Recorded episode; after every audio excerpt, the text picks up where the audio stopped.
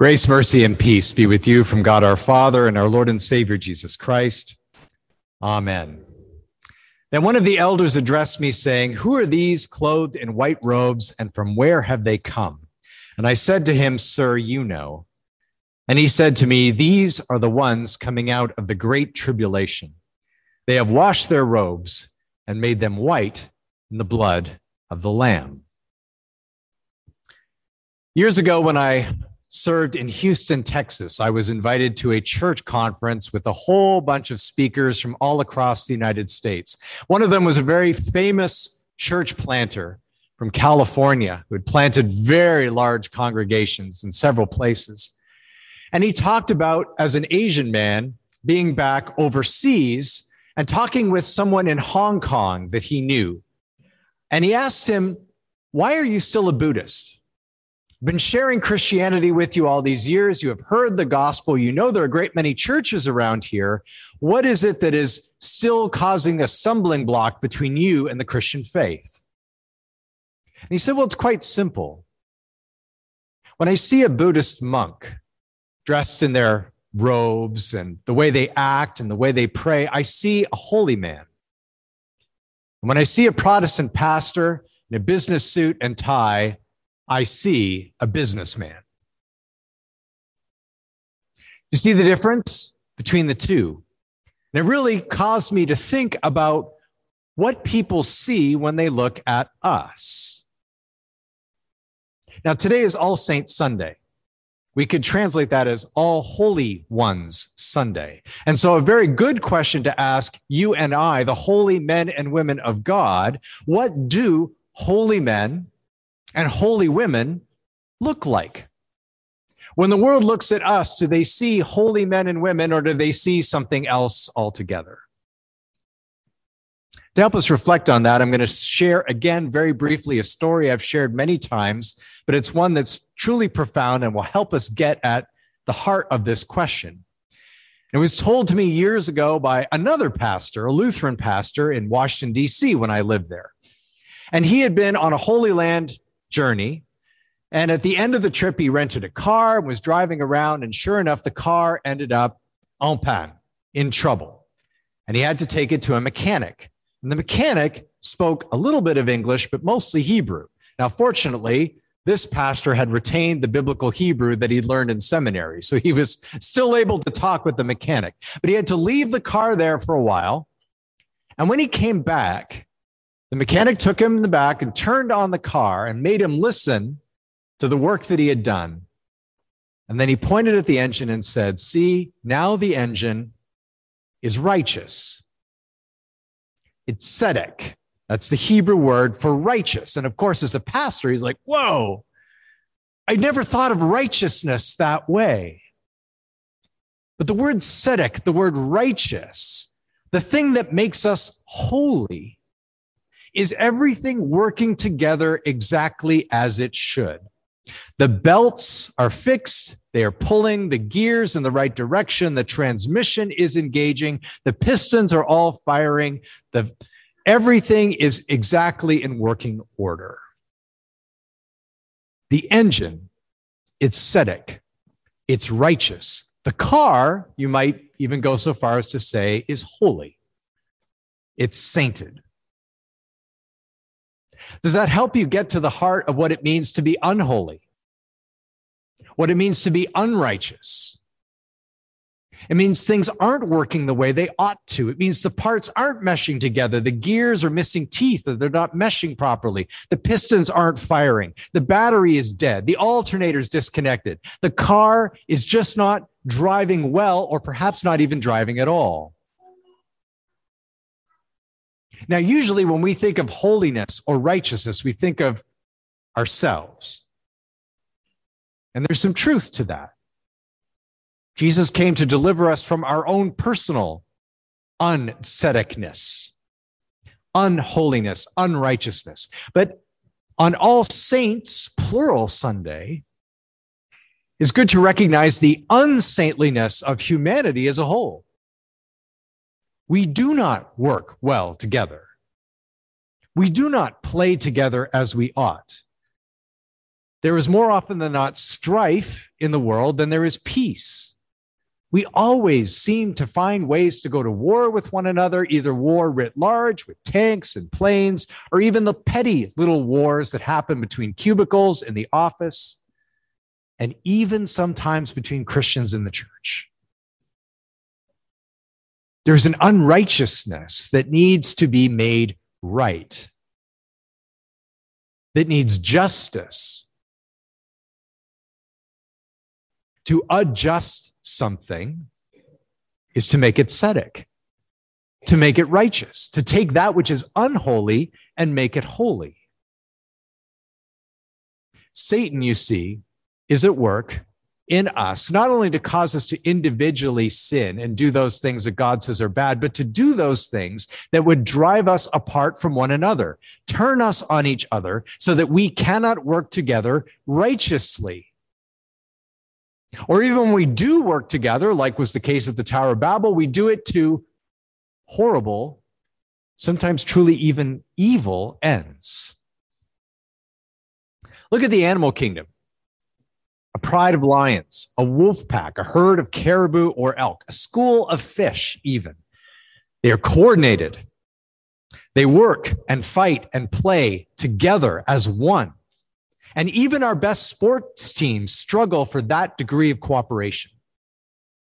And when they do, we're amazed.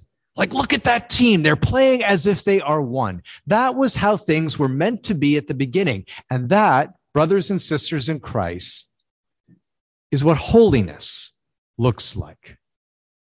It's what righteousness looks like. Holiness and righteousness is less about the actual clothes that you wear or the way you put your hair. It's how we act. It's what we do.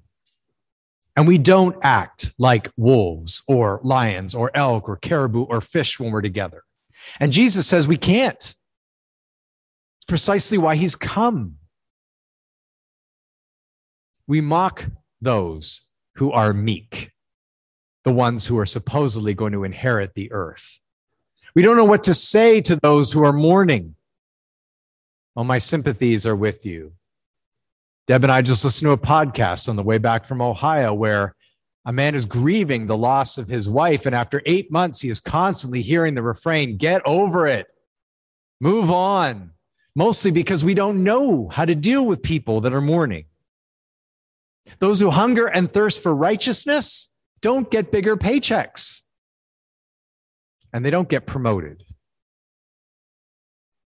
Our robes, frankly, are brown and gray and black. Hardly the white that Jesus wants to be. But we can wash them in the blood of the Lamb. And Jesus does wash our robes, yours and mine, working within us to make us tzedek, to make us righteous, to make us holy. That is God's constant and continual work in you and I when he breathed out the Spirit from the cross, it was precisely to continue his work of taking people that could not work together and making them as one. Jesus continually washes our robes, but like laundry, they keep getting stained. We squirt mustard and ketchup on each other's robes, and there we are with dirty robes one more time. So, how do holy people act when they keep getting dirt on their nice, clean clothes. They wash them again in the gospel, and again and again and again. What makes us holy in the world now is not that we work together perfectly.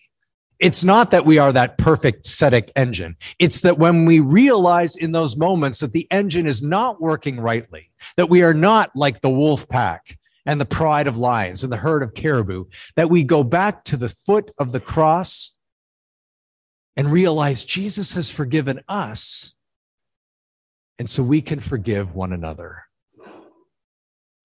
What makes us holy and marks us out as different from the world is that we can look each other in the eye and say, I forgive you. And can ask each other to forgive us it is not surprising that at the heart of the very short prayer that Jesus taught us to pray are those words Forgive us our trespasses as we forgive those who trespass against us. And in so doing, demonstrate true holiness. We are not perfect. What makes us holy in this life is that we are repentant. That is holiness. That is sainthood. And it is remarkable in the world.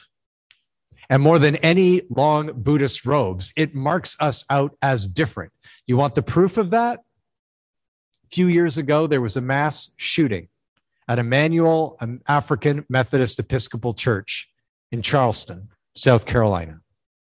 Nine Christians in Bible study were shot dead by a man who wanted to kill them only because of the color of their skin. Members of that church showed up at the trial for the shooter and told him that they forgave him. I was reminded of this this week listening to another podcast where somebody was saying that they had an atheist friend who didn't believe in God, but said when he heard what had happened in that courtroom, he said something divine was happening there. Something ascetic, something holy. There were saints there because he didn't know how else somebody could stand up and say to somebody who had committed such an atrocious act that they forgave them. Last Sunday was Reformation. I trust you had a good Reformation celebration. Reformation started with the 95 Theses being nailed up to the church wall in Wittenberg, church door, pardon me.